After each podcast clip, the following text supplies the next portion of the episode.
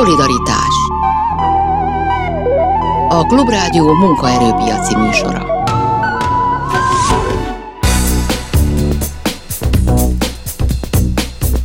Jó napot kívánok! Sámeszi János vagyok. A mai műsor elején munkavállalói szempontból próbálunk meg arról beszélgetni, hogy mit is jelent az, hogy Magyarországra akkumulátorgyárak települtek, és még fognak is települni a következő időszakban. Miért baj ez a munkavállalóknak, akik majd ott dolgoznak? Lehet-e jó tényleg igaz az, hogy ezek munkahelyeket teremtenek, vagy nem, vagy kinek teremtenek? Ezeket a kérdéseket is megbeszéljük majd. Aztán beszélgetünk majd a postákról, egyrészt arról, hogy a bezárt posták egy része úgy néz ki, hogy nem nyit újra, de arról is, hogy egy egyszeri juttatással húzzák egyelőre a bértárgyalások megoldását a magyar postán Dunánál, hogy ez mit jelent, arról is szó lesz. De szó lesz a Dunaferről is, ahol a magyar kormány 6 hónapig kifizeti a dolgozók bérét, hogy ez mit jelent, és mi lesz utána, azt is megbeszéljük a mai műsorban. Már is kezdünk. Szolidaritás Méghozzá Székely Tamással a Magyar Vegyipari, Energiaipari és Rokon Szakmákban Dolgozók Szakszervezeti Szövetségének elnökével. Szerbusz! Szép jó napot kívánok mindenkinek! És azért mondtam ezt most így végig, mert hogy energiaipar és, a, és az akkumulátorgyárakkal fogjuk ezt a beszélgetést most kezdeni. Egy kicsit elviszem az elejét máshová, mert pont most olvastam egy összefoglaló cikket az Európai Parlamentnek a tegnapi döntéséről, amit már lehetett tudni, hogy a dízel, illetve motoros autóval működő autóknak a kereskedelmét tervezik betiltani 2035-től, és az a cikk is úgy kezdődik, hogy 3000 munkahely szűnik meg a autóiparnak az egyik pontján, azt hiszem a Fordnál. És erről jutott eszembe, hogy egy olyan országban, ahol rengetegen dolgoznak az autóiparban, ilyen csúnyán mondva összeszerelő üzemekben, és ott olyan autókat szerelnek össze, amit jelen tudás szerint hát nem biztos, hogy össze kell majd még szerelni, de hogy annyit nem kell összeszerelni, az biztos majd a következő évtizedekben, hogy ezeknek az embereknek is kell valahol dolgozni, és akkor erre lehet egy válasz, kérdezem, hogy lehet-e egy válasz az, hogy hát akkor dolgozzanak majd ők akkumulátorgyárba, mert az elektromos autóhoz, meg egy csomó minden máshoz, meg ugyebár akkumulátor kell. Igen, ez a válasz egyébként egyértelmű, és a kormányzat szerintem, amikor eldöntötte azt, hogy különböző akkumulátorgyárakat és a hozzá kapcsolódó beszállítói gyárakat érdemes Magyarországra telepíteni, akkor valószínűleg egyébként, amikor ezt kitalálták, akkor ez is számba vették. Hiszen ha csak a német példát hagy említsem, Németországban komoly tanulmányok készültek arra, hogy az elektromos autók gyártására való átállás milyen munkaerőpiaci hatással bír majd a jelenlegi munkavállalókra, és ott kettő, azaz kettő millió munkahely szűnik meg azzal, hogy áttérnek az ottomotorról az elektromos autókra. Itt Magyarországon is, hát nyilván nem ilyen nagyságrendben, de két-háromszázezer ember biztos, hogy érinteni fog, hogy ma a az Otto motorokba körülbelül olyan 4500-4700 alkatrészt kell gyártani, az elektromos autóknak nagyságrendileg a felét. Tehát valószínűleg a magyar autóbeszállítói struktúra is át fog alakulni, és ennek egyik része az, hogy helyette például az akkumulátor gyártáshoz kapcsolódó cégek jönnek Magyarországra.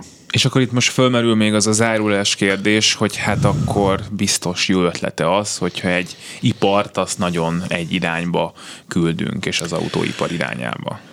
Ez is egy nagyon jó kérdés. Én folyamatosan azt mondom, hogy ez egy nagyon rossz dolog volt. Tanulni kellett volna a korábbi válságok idején mondjuk Szlovákia vagy Csehország gazdasági struktúrájából. Igen, valóban az akkumulátor és a hozzákapcsolódó teljes autógyártás kizárólagos szponzorálása egy óriási gazdasági hiba.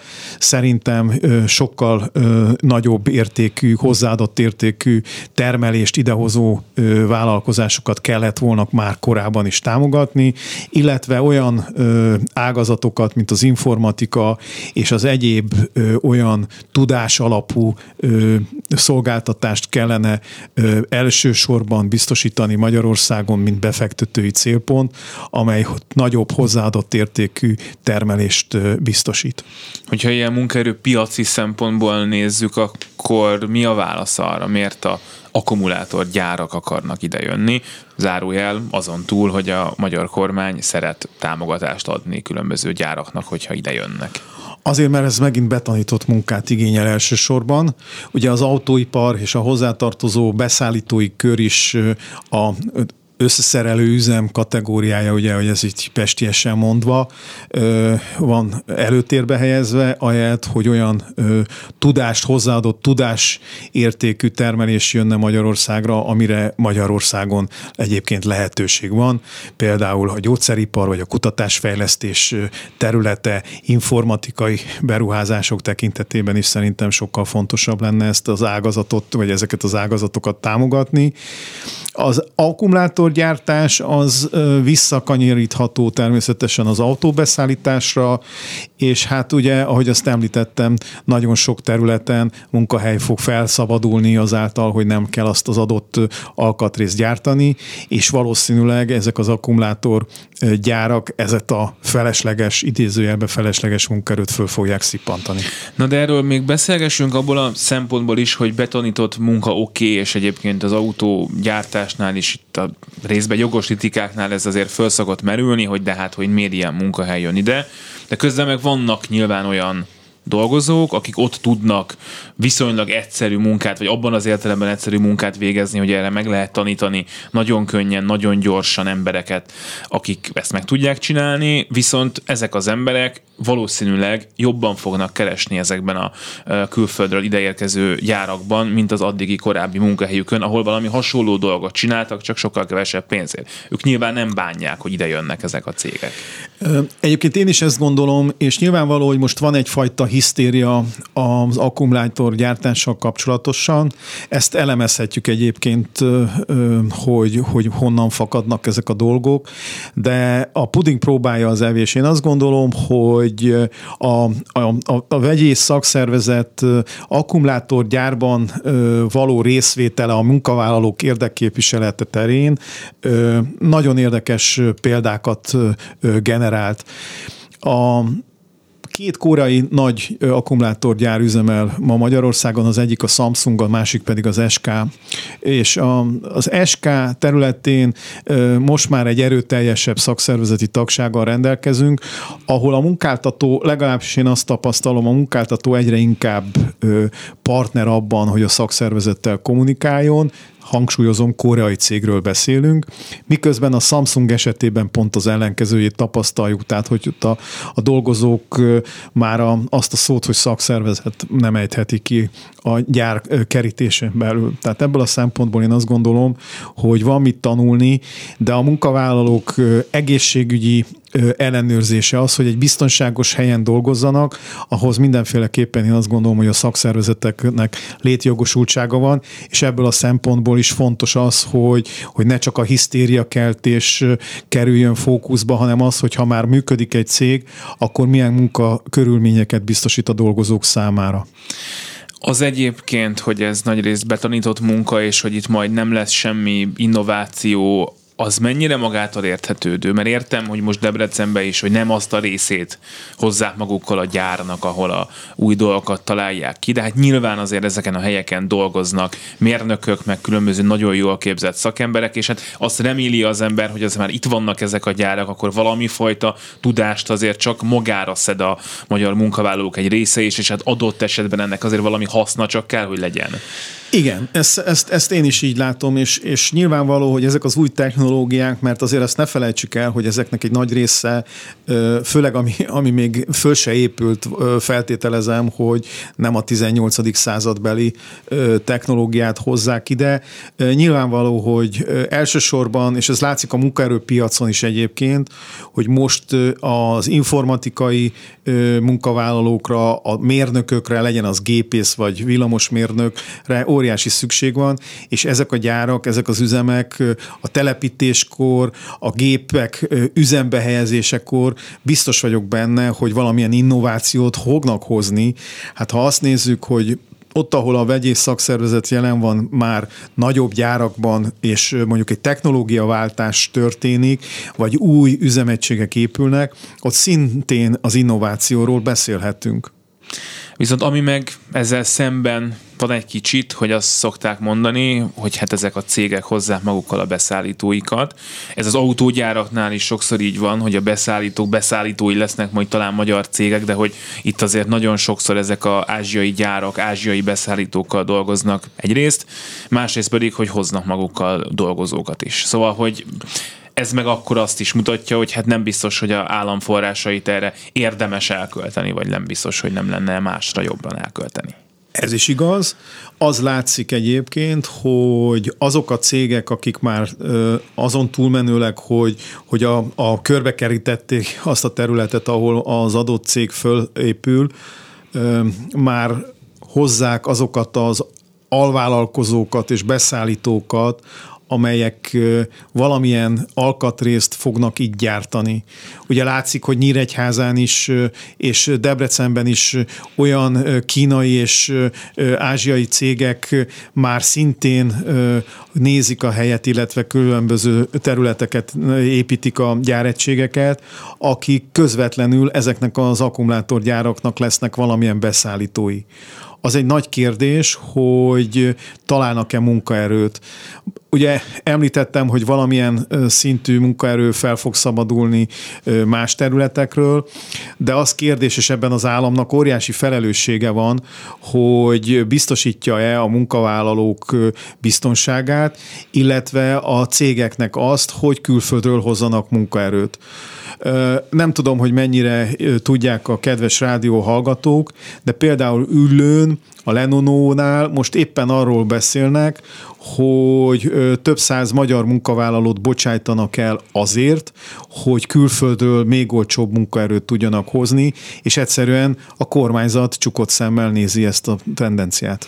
Na most erről viszont beszélgessünk, mert hogy én nagyon nem, tehát amikor azt mondja valaki, hogy az egy baj önmagában, hogy ide vendégmunkások jönnek külföldről, akkor nekem a, a migránsozós időszak jut eszembe, és hogy őszinte legyek, bolsózik a hátam akkor, hogyha ezt így önmagában hallom, miközben meg megértem nyilván azt, még akár szakszervezeti szempontból is, hogy lesznek azzal, vagy lehetnek azzal problémák, hogyha ide tényleg az olcsó munkaerő kiszorítja a drágább magyar munkaerőt, hogyha egy bértárgyaláson van a társaság fele, aki, aki nem akar akkor a bért, vagy, el, vagy örül annak, hogy annyit kap amennyit, meg hogyha van a társaságnak a fele, akinek az országában olyan, hogy munkavállalói jog, meg olyan, hogy sztrájkjog nem is igen van, és ezért aztán a szakszervezet mondhatja, hogy gyerekek tényleg kimegyünk kétszer, és 10%-kal többet kapunk, ő, ő, nem, ő nem érti ezt igazán.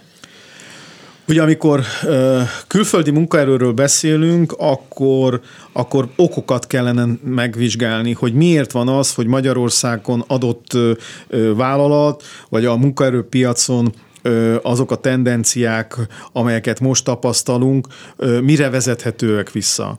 Egyrészt látszik az, hogy az idehozott termelések nagy része valóban kevés hozzáadott értékű termelést biztosítanak. Ebből adódik, hogy nem lehet olyan mértékű béremelést végrehajtani, amelyet mi is elvárunk. És ez, ez egyébként ebből még további feszültségek lesznek, én azt gondolom, az évek, évtizedek során.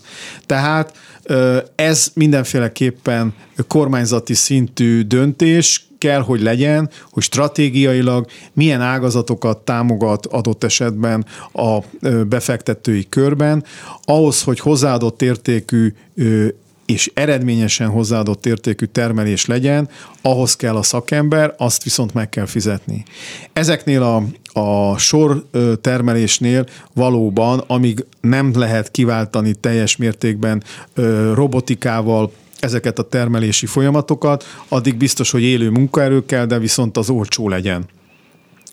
Ami a, a, a másikok, hogy egyrészt az oktatási rendszer egyre inkább be, eltávolodik a munkaerőpiaci igényektől. Ugye itt számos kezdeményezés volt, nem csak a szakszervezetek, hanem a munkáltatók részéről is.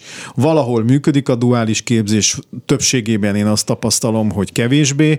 Ez is egy problémát jelent, hogy nincsen olyan munkaerő, amely szakképzetté válik, ezért nyilvánvalóan adott esetben egy beruházás során hozza a beruházó az anyavállalattól már képzett munkavállalóit, és ez adott esetben valóban külföldiek.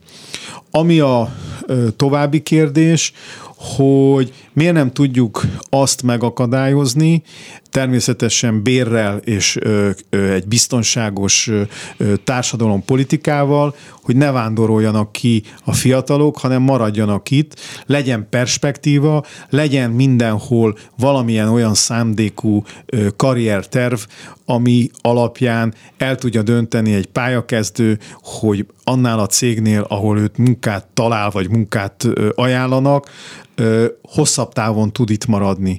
Éppen most jövök egy megbeszélésről, ahol nemzetközi példákat veszünk végig, és ugyanazt látják a szlovák kollégák is, amit mi, hogy az a munkaerő, amelyet megfizethető, az már tovább fog lépni határon túl, azért, mert itt kevésbé van olyan munkakörnyezet, amit egy fiatal adott esetben elvár a jövőre való tekintetével.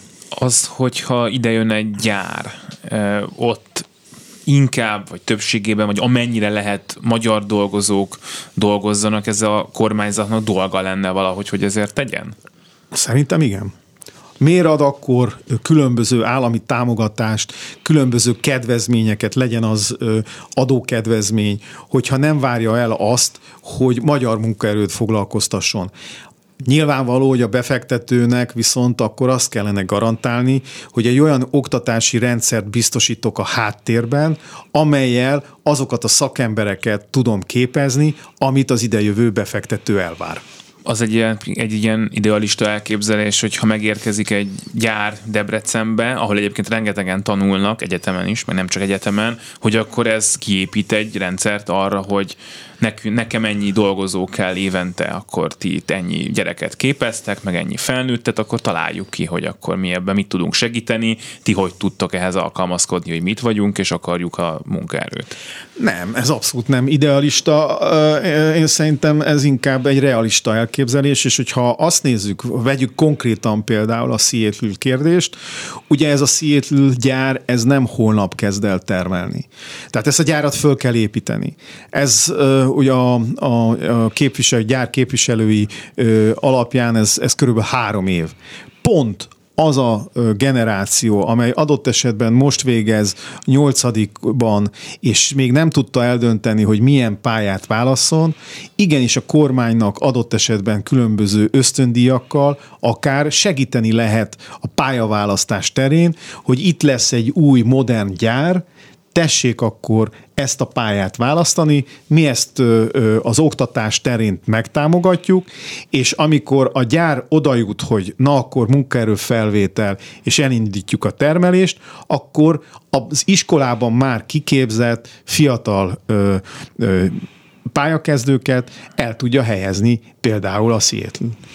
Fölmerült már itt két akkumulátorgyár vonatkozásában, hogy nagyon különböző hozzáállást tudnak mutatni a vezetők a szakszervezetekhez, és ez szerintem nagyon fontos kérdés, hogy a munkavállalói jogok azok hogyan érvényesülnek. Általában Magyarországon nyilván ezzel rengeteg probléma van, meg hogy ide jön egy, egy ázsiai cég, akkor az, az milyen hozzáállással érkezik, és biztos, hogy ezen rengeteg múlik, hogy majd mennyien tudnak ott jól, vagy akarnak ott, ott munkát vállalni. Ez így van. Az látszik egyébként, hogy óriási kulturális különbségek vannak. Nagyon hosszú idő tapasztalataink vannak. Ugye, ha csak visszaemlékezünk a Hankook gyár esetére, vagy a japán Bristolra tekintünk vissza, vagy akár az indiai Apollo tájerre, én azt gondolom, hogy ezek, ezek a gyárak és a, a mögöttük lévő ipari kultúra, a foglalkoztatás, a munkavállalás, munkavállalókhoz való hozzáállás, a különböző munkavállalói jogok kérdése más és más országokban más kultúrát hoz. Ha ezt mondjuk összehasonlítjuk egy nyugat-európai cégnél kialakított munkakultúrához, az különösen nagyok a különbségek. Nyilvánvaló, hogy ebben mind a kormányzatnak, mind pedig a társadalomnak, a munkavállalóknak, és nem különösen természetesen a szakszervezeteknek is óriási szerepük és felelősségük lehet, hogy ezeket a kultúrákat összehozzák, de ezek par, ehhez partner is kell egyébként, tehát partnerség. Ez nincs mindig meg egyébként, ezt el kell ismerni, de ott, ahol a, a, a gyárvezetés fölismeri azt, hogy valóban itt egy együttműködés során egy hosszú távú, kiszámítható, biztonságos munkahelyet lehet létrehozni, és ezekkel az üzenetekkel keresik meg a pályakeresőket, illetve a, a pályaválasztókat, akkor szerintem egy biztosabb jövőt lehetne biztosítani. Ugye az akkumulátorgyárnál rengeteg kérdés merül fel ennek a környezetre gyakorolt hatására, mennyire biztonságos a Debrecen vízellátását tekintve. Nyilván ehhez nem értek. A munkavállalók szempontjából is mindig nyilván felmerülnek ilyen kérdések, hogy mennyire lesz biztonságos valahol dolgozni, ebben mennyire lehet bízni. Én azt gondolom, az egyik legalapvetőbb kérdés.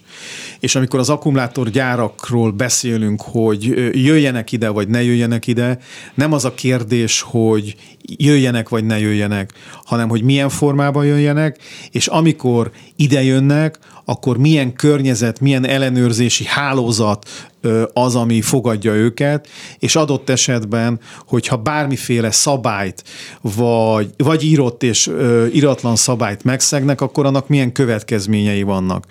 Ugye egy normális rendszerben, hogyha azt nézzük, hogy a kormánytól független ellenőrzési hálózatok vannak, legyen az a munkajog, a környezetterhelés, az egészségügy kérdése, a munkavédelem kérdése, ezek mind olyan alapvető ellenőrzési pontok, ahol egy céget igenis számon lehet kérni, függetlenül attól, hogy mely területen van, és milyen országból jött.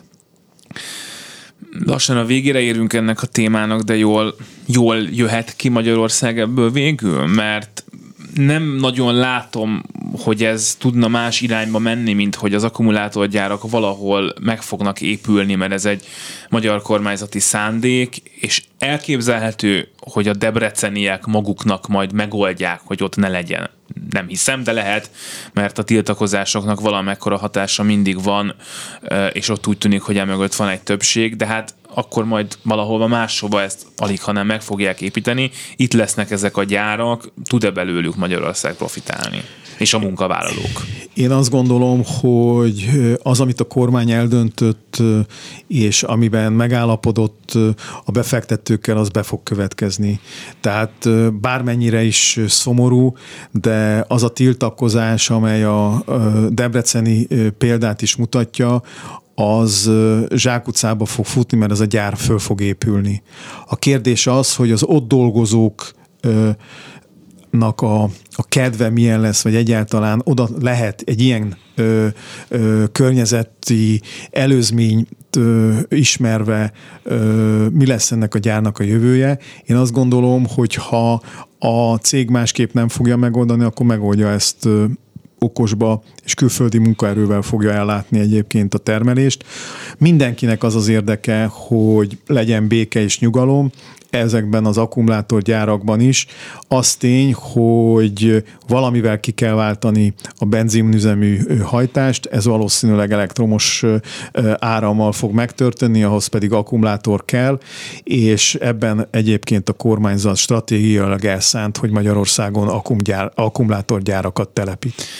Hogyha tud még, tudsz még maradni egy picit, akkor a hírek után még beszélgessünk néhány percig. Székely Tamása, VDS elnöke van itt velünk, most hírek jönnek, aztán folytatjuk még egy picit.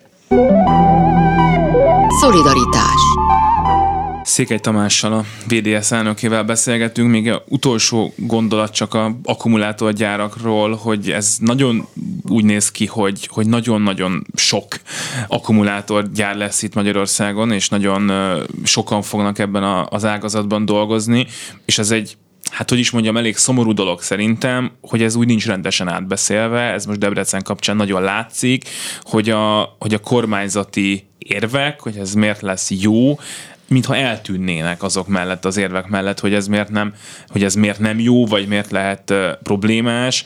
Szóval, hogy, és én emiatt is félek attól, hogy ez nagyon nem fogunk tudni mit kezdeni akkor azzal igazán, hogyha ezek a gyárak tényleg itt vannak, meg itt lesznek.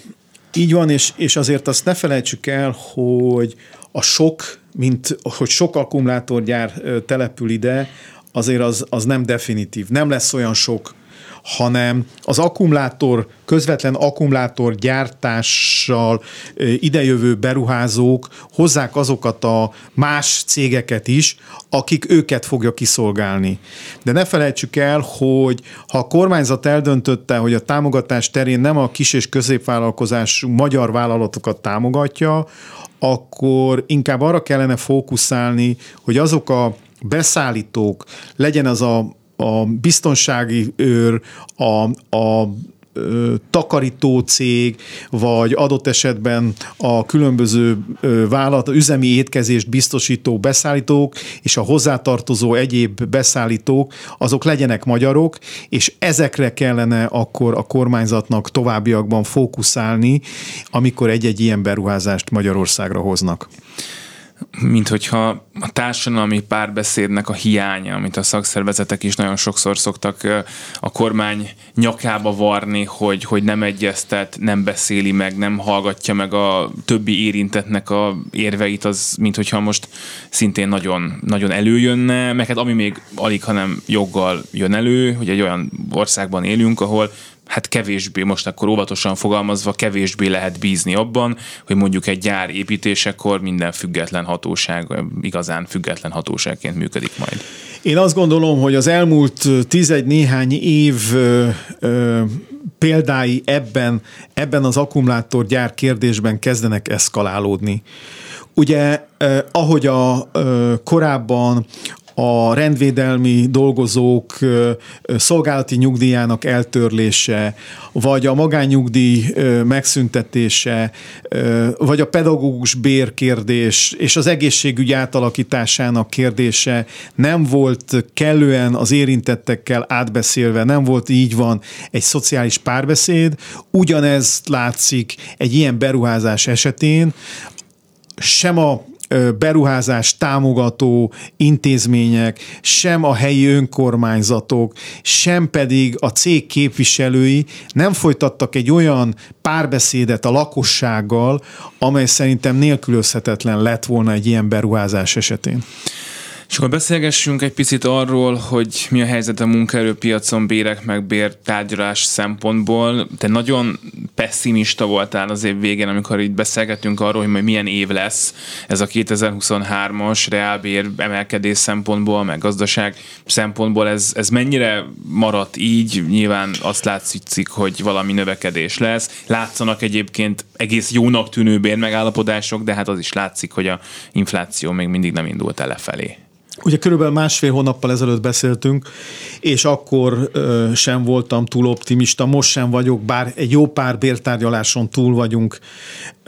Óriási elvárás van a munkavállalók szempontjából, hogy itt 23-30 százalékos bérfejlesztésre lenne szükség, tényleg erre lenne szükség, hiszen az élelmiszer árak nagyon elszálltak, de az látszik, hogy az eddig lezárult bérmegállapodások, akár egy-egy ágazatra most már, ahol csak néhány végleges megállapodás hiányzik, azt kell, hogy mondjam, hogy az infláció, tehát ez a 14,5 százalékos infláció környékében tudtunk érdemben megállapodni. Vannak olyan területek, ahol még nem zárultak le a tárgyalások, de ettől olyan elrugaszkodott ö, ö, ö, megállapodást nem látok. Az igaz, hogy a munkáltatók többsége 10% alatti ajánlattal indult, és ebből tudtunk végül is kompromisszumként két számjegyű megállapodásokat kötni eddig. Én ezt egy óriási eredménynek tartom, és nyilvánvaló, hogy az év második fele, amikor látszik már az energiaárak alakulása, látszik a termelés, hogy lesz-e recesszió, ugye most látszik a különböző adatokból, hogy recesszióba ment át a gazdaság Magyarországon. Én továbbra is nagyon óvatosan fogalmazom abban a témában, hogy hogy hogyan alakulnak a bérek, de az látszik, hogy a kormányzati szándék, hogy ne ugorjon meg a reálbér növekedés, és inkább reálbér csökkenés legyen, ugye ezt Nagymárton már hónapokkal ezelőtt megfogalmazta, hogy ez a cél. Tartok tőle, hogy a munkáltatók ehhez tartani is fogják magukat.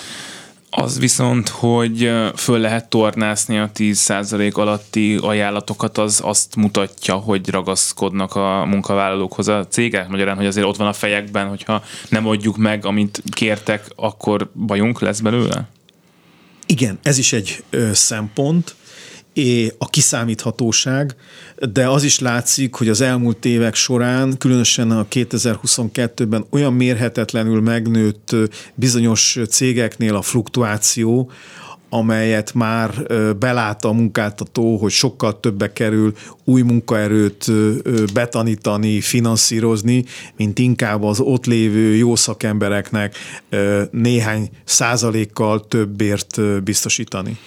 Látszik-e már bármi olyasmi, hogy többen vannak munkanélkül, mint korábban? Igen, az látszik egyébként most már az adatokból is, hogy egyre több cégnél nem tudják megakadályozni a létszámleépítést, és ebből talán az első fél évben egy jelentősebb munkanélküli adatsor fog kikerülni. Nyilván, hogy nagyon sokan, akik elveszítik az állásukat, találnak munkát, ha nem itt, akkor külföldön. Köszönöm szépen, hogy itt voltál. Székely Tamás, a VDS elnöke volt a vendégünk, akkumulátorgyárakról, meg a különböző bértárgyalások állásáról beszélgettünk. Köszönöm szépen a lehetőséget. Szolidaritás és Tóth Zsuzsannával, a postás szakszervezet elnökével folytatjuk. Jó napot kívánok! Üdvözlöm, üdvözlöm a hallgatókat! Kaptak a Magyar Posta dolgozói egy egyszeri 50 ezer forintos juttatást, és ez, ha jól értem, akkor arról szól, hogy egyelőre még nem tudtak megállapodni az idei bérekről, de a, a munkaadó úgy érezte, hogy valamit már adni kell. Ez meddig elég, vagy mire elég, vagy most a dolgozók, illetve hát a szakszervezet elégedette azzal, hogyha még megállapodás nincs is, de legalább valamit kaptak, és látszik, hogy ezért a, a Magyar Posta komolyan gondolja, hogy tegyen valamit a dolgozókért? Az ajánlat irányat megfordítanám, ez a munkavállalói, munkavállalói igénye volt, tehát ez a szakszervezet javaslata, a már megállapodás tárgyát képező idei évre vonatkozó 100 ezer forintból hívtunk le 50 ezer forintot előre.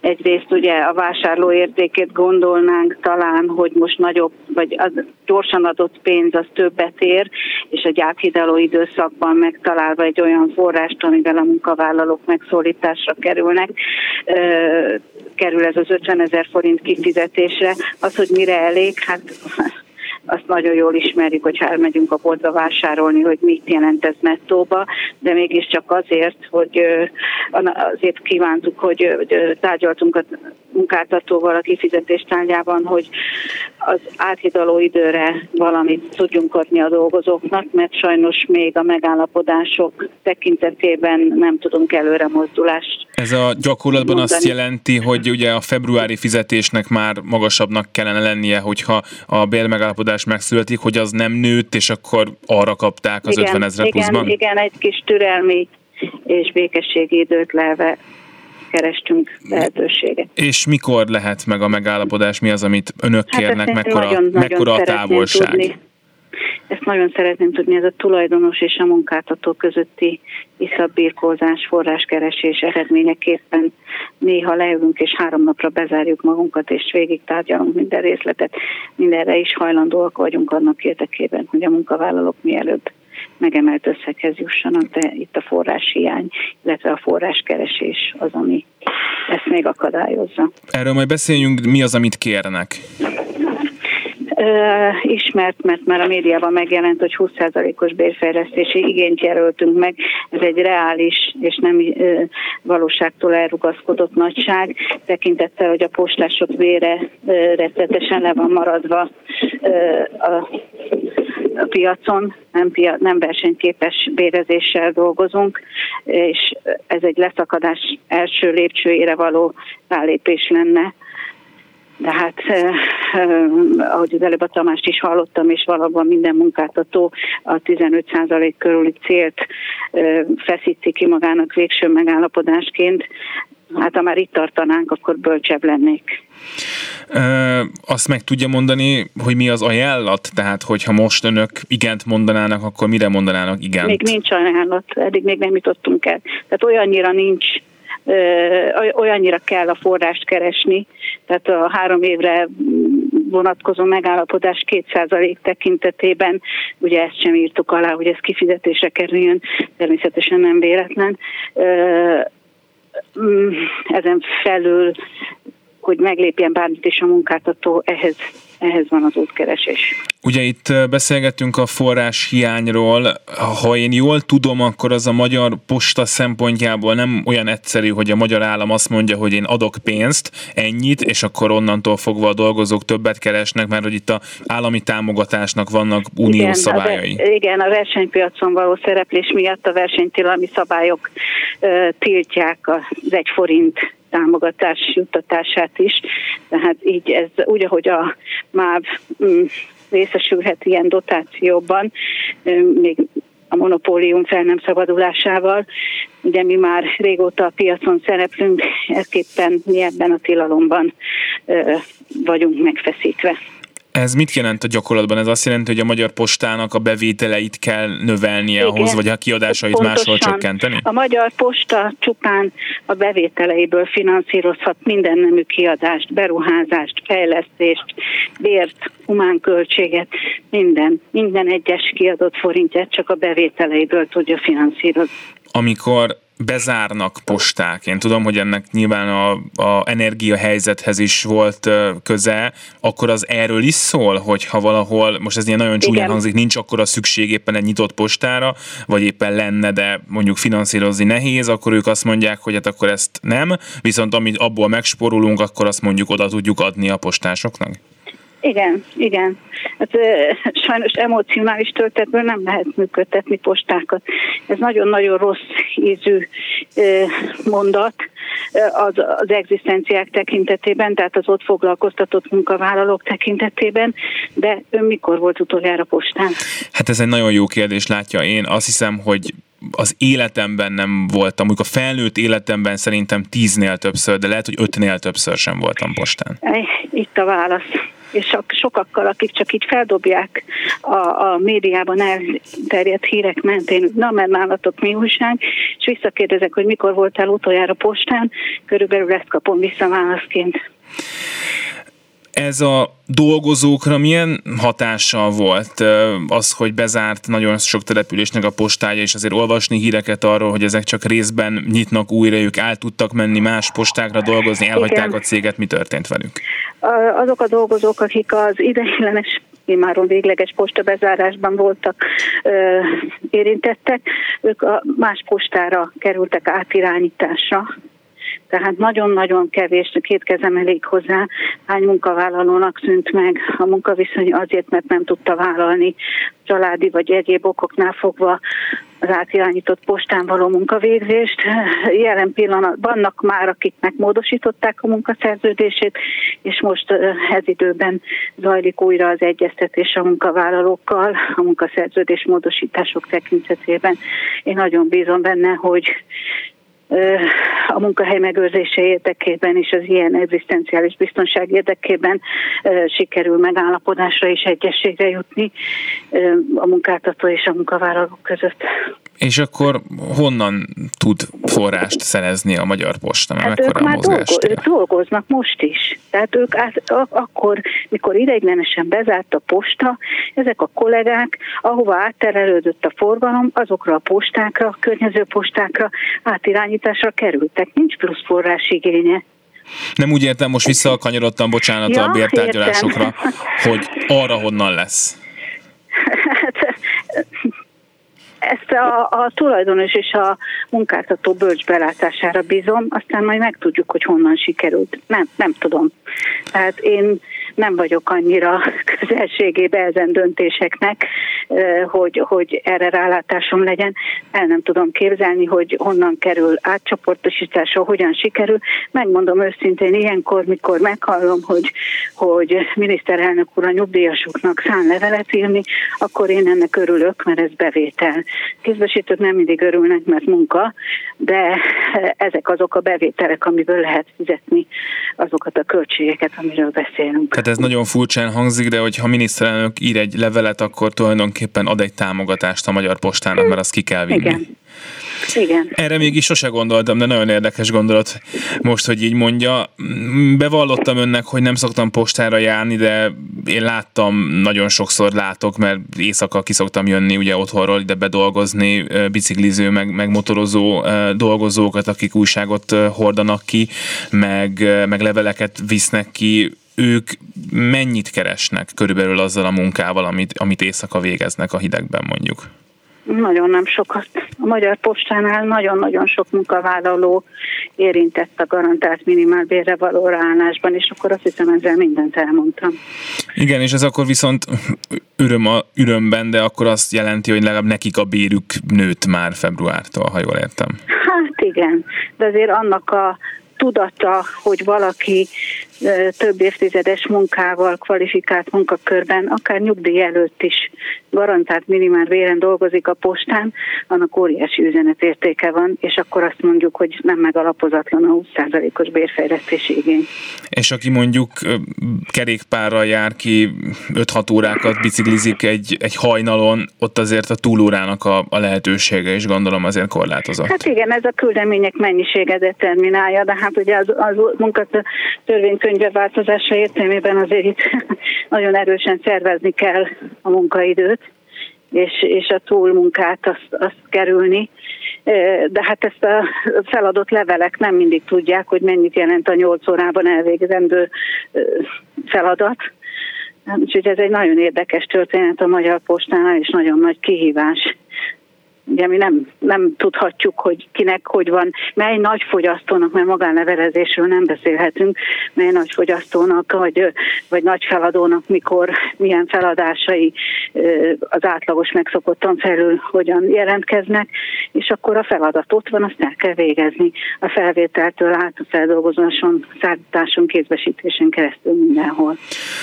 Túl Zsuzsannának a postás szakszervezet elnökének köszönöm szépen, hogy itt volt. Köszönöm a lehetőséget, minden jót kívánok! Szolidaritás Gyuri Gábor, a Dunafer Vasas szakszervezet alelnöke van itt velünk. Jó napot kívánok! Jó napot kívánok, üdvözlöm! Szóval most már néhány hetes hír, hogy a magyar kormány fél évre átvállalja a Dunafer dolgozóinak a bérét, és eh, hát ugye ez most már, ha minden igaz, aktuális, úgyhogy először erről érdeklődnék, hogy itt most már az első havi utalás az megtörtént illetve hogy ez mennyire, hát hogy is mondjam, nyugtatta meg a dolgozókat, hogy legalább akkor fél évig biztos jövedelem van. Hát valamilyen szinten megnyugtatta. Most már igazán azt el lehet mondani, hogy a kettes kohó is, ami novemberben leállt, az tegnapi napon elindult. Igazán ez ad reményt. Ez egyébként, ez az állami támogatás, ez azt is jelenti, hogy mindenki annyi pénzt kap, mint amennyit eddig kapott, vagy amennyit dolgozik? Ez egy nagyon érdekes kérdés, hogyha én túlórázok minden nap, akkor azért a munkaadóm az nyilván többet fizetne, de hogyha az állam fizeti ezt, akkor is ez így történik? Ebben a bézgarancia alap által fizetett ö, összegekbe beletartoznak a túlórák is. Tehát minden bér jellegű juttatás az ebbe beletartozik. Uh, Tehát túlórapótlék, műszakpótlék, tehát minden ilyen.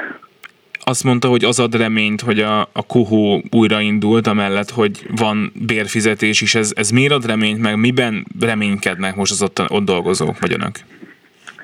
Az a helyzet, hogy hát itt jóformán november vége óta a kokszolon kívül nem ment semmi üzem.